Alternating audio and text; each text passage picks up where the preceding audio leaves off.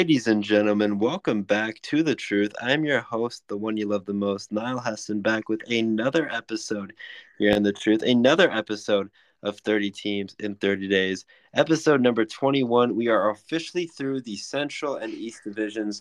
We have one more set of divisions, and it's the West, starting things off with the NL West and starting things off with the Colorado Rockies a very interesting team, I will say. Playing at Coors Field is one interesting slate. If you guys are new to 30 teams in 30 days, it's basically our individual team breakdown as we prepare for the upcoming MLB season.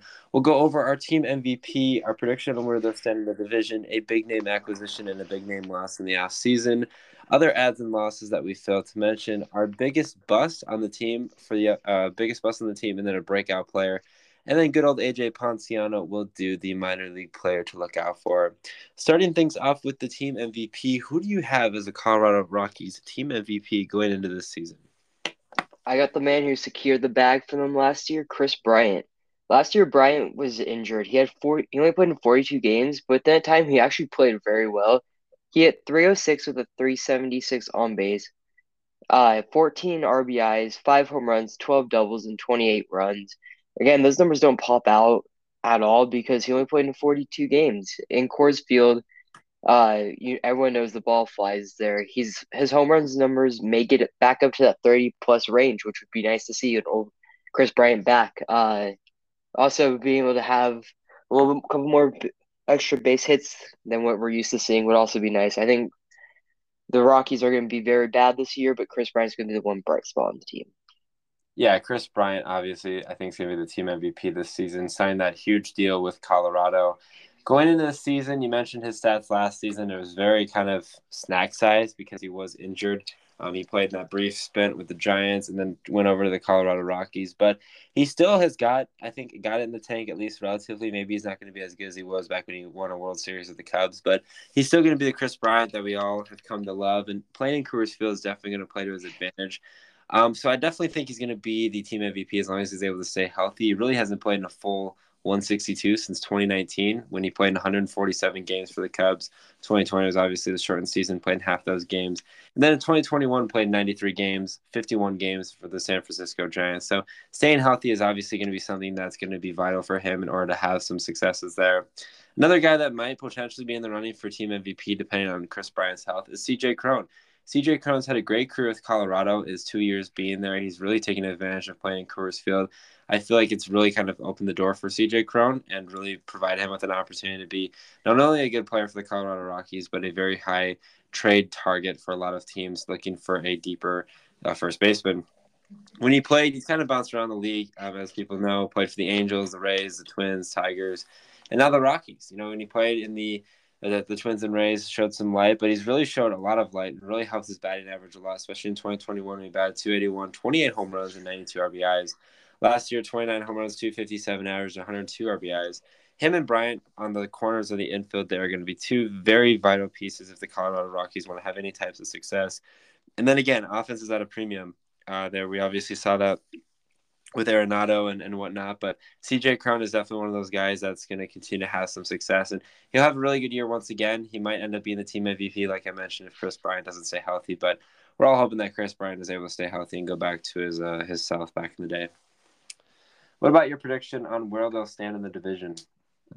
Like I mentioned before, they're not going to be competitive. It's not going to be fun to watch the Rockies. I'm sorry to all Rockies fans out there. You guys have been suffering for years now. I got them finishing last they're the least competitive team out of this entire division. You got the Dodgers and Padres, the top two dogs.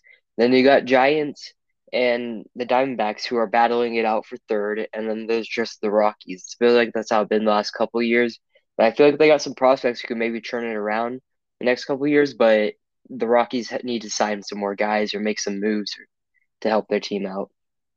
Yeah, Colorado's going to finish fifth in the division. You know, we obviously know the Dodgers and the Padres. The Giants are obviously moving up in that mix too. It's kind of one of those divisions where I feel like you got the top two dogs every year and the two worst dogs, and you got a team like the Giants right in the middle that can go win a division and also finish towards the bottom. But in this division in particular, it's been the Dodgers, Padres, and Giants, and then it's just been the Diamondbacks and Rockies. And last year, the Rockies really fell. They went, they finished with a 68 and 94 record and finished fifth in the division. Obviously, the time the Diamondbacks the year before that were kind of in that similar position. So now it's kind of flipped. The Diamondbacks and Giants, in my opinion, are on the upbringing, and the Rockies are continuing to go down. So they're obviously going to finish fifth in the division. You mentioned it's going to be very tough to watch um, if you're a Colorado Colorado Rockies fan. I do agree. But at the same time, too, if you're a Rockies fan and, and realizing kind of where you're at, you're in a relatively good division where you're not going to be competing, obviously, with the Dodgers or the Padres and really even the Giants. You're going to even have a hard enough time competing with the Diamondbacks. So, what is there really to do? You know, build up your your prospects and hopefully, maybe in a couple years, be back in the running for the NL West crown. But this year is going to be another disappointing year for Colorado Rockies fans, unfortunately. What about your big name acquisition and your big name loss for the Colorado Rockies?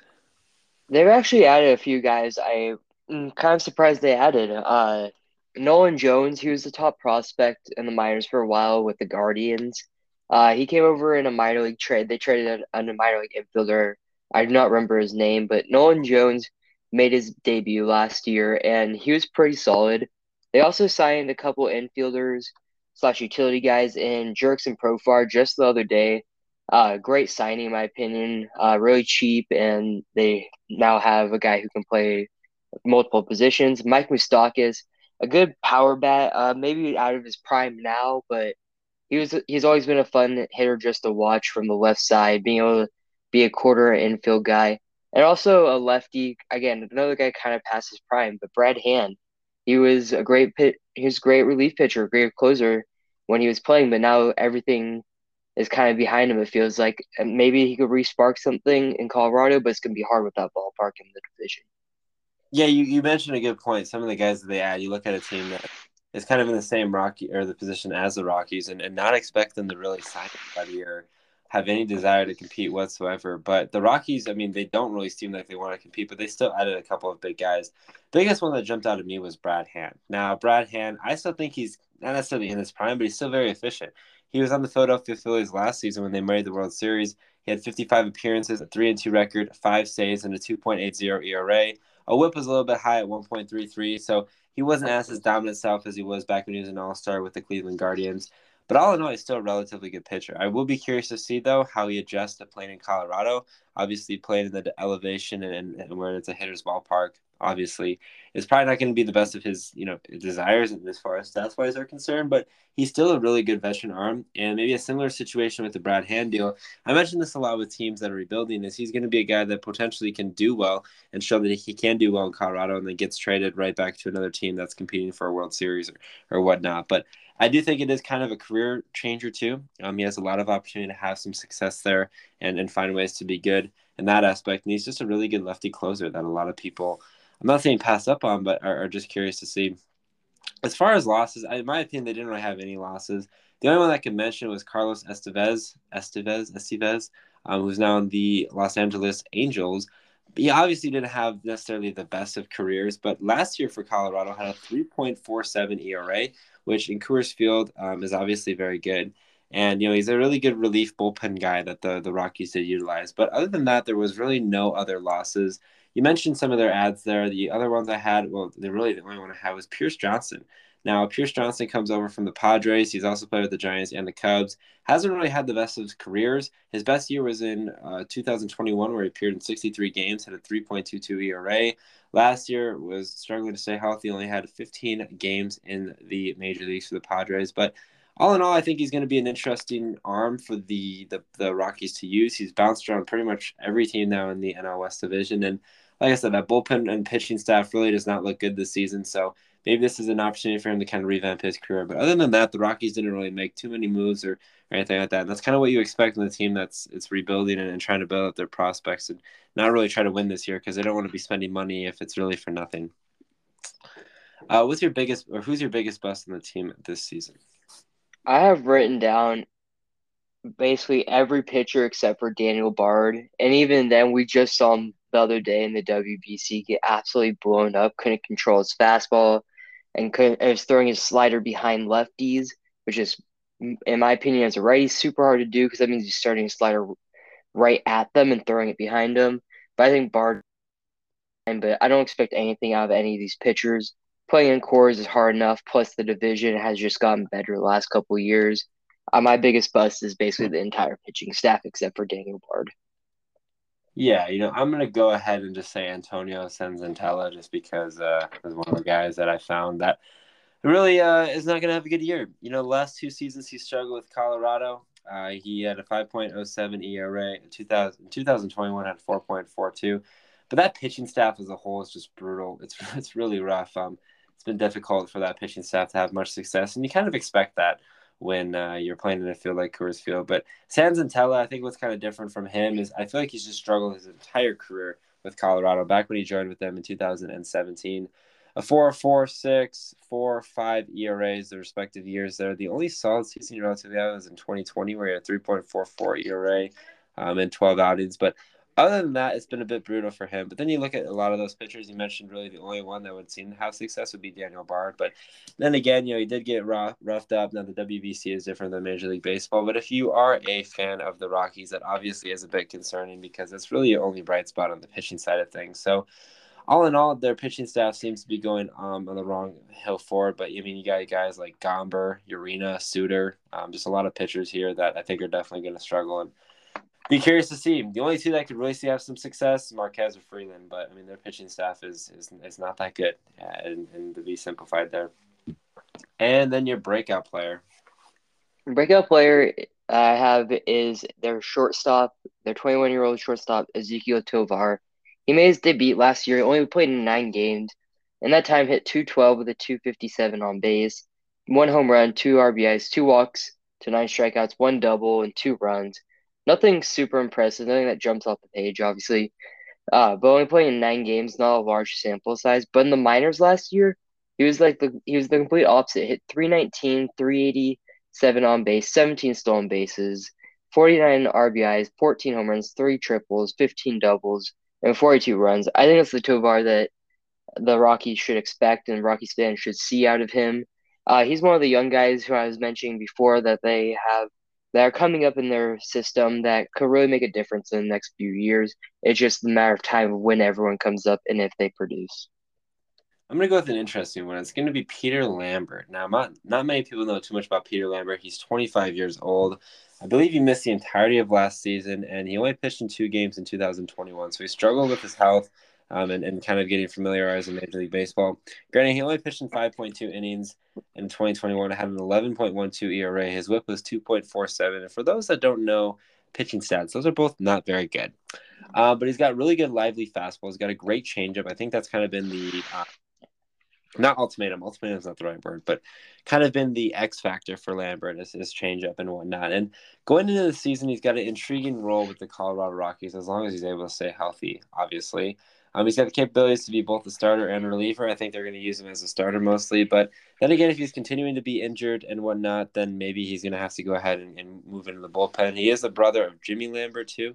Um, so if, if anyone was curious about that Lambert name. So I do expect him to have a better year. Do I think he's going to be great? No, but I think he's going to be healthy, hopefully. Um, maybe his workload will be managed a little bit, but he's got really great stuff, and and and his stuff can play. Maybe not at Coors Field because it's hard for stuff to play at Coors Field in general, but his stuff's going to be good, and I think he's going to be good uh, this upcoming season. And then your minor league player to look out for. There's a lot of guys that I wanted to choose, but I'm going to go with one of my personal favorites. Uh, part of their outfielder trio, who I think will be the outfielder in the next few years, is Yanquiel Fernandez. Last year, Fernandez only played up to single A in Fresno, but he hit 284 with a 340 on base. 100 in 112 games, he scored 76 runs and had 109 walk or 109 RBIs, 39 walks to 114 strikeouts, five stolen bases, 21 home runs, five triples, and 33 doubles. He went crazy last year for someone who's only 20, a lefty bat who's only 20 years old. He's 6'2", 198. He has a great build. I could see him putting even more some more size on to hit for some more power, especially in Coors Field. The ball is going to fly, and he elevates the ball very well. They got a lot of other outfielders uh, that you could go you could talk about being Zach Veen, Jordan Beck, Benny Montgomery, but I think Fernandez is someone who's being overlooked right now. Well, that's going to do it for the Colorado Rockies, and that's going to do it for another episode of 30 Teams in 30 Days, episode number 21. I hope you guys enjoy it Colorado seems to be moving in the wrong path forward, but they got a lot of optimism for the years to come. The painful thing for Colorado Rockies fans is how are they going to be able to survive the next couple of seasons? hopefully you guys did enjoy another episode of 30 teams in 30 days hopefully you guys do stick around for the next couple episodes as we continue to make our way through the nl west division if you guys did enjoy this show and would like to see more mlb shows as well as nfl shows or college basketball shows i highly recommend you stay up to date with the truth by following it on twitter at the truth as one like i said stay up to date with the latest information regarding the truth including podcast dates podcast uploads and other important information of value tomorrow we got the san francisco giants i hope you guys do enjoy that and do stick with us here. Other than that, like I said, thank you guys so much for listening. I'm your host, the one you love the most, Niall Hassan, joined once again by AJ Ponciano. Take care and good night.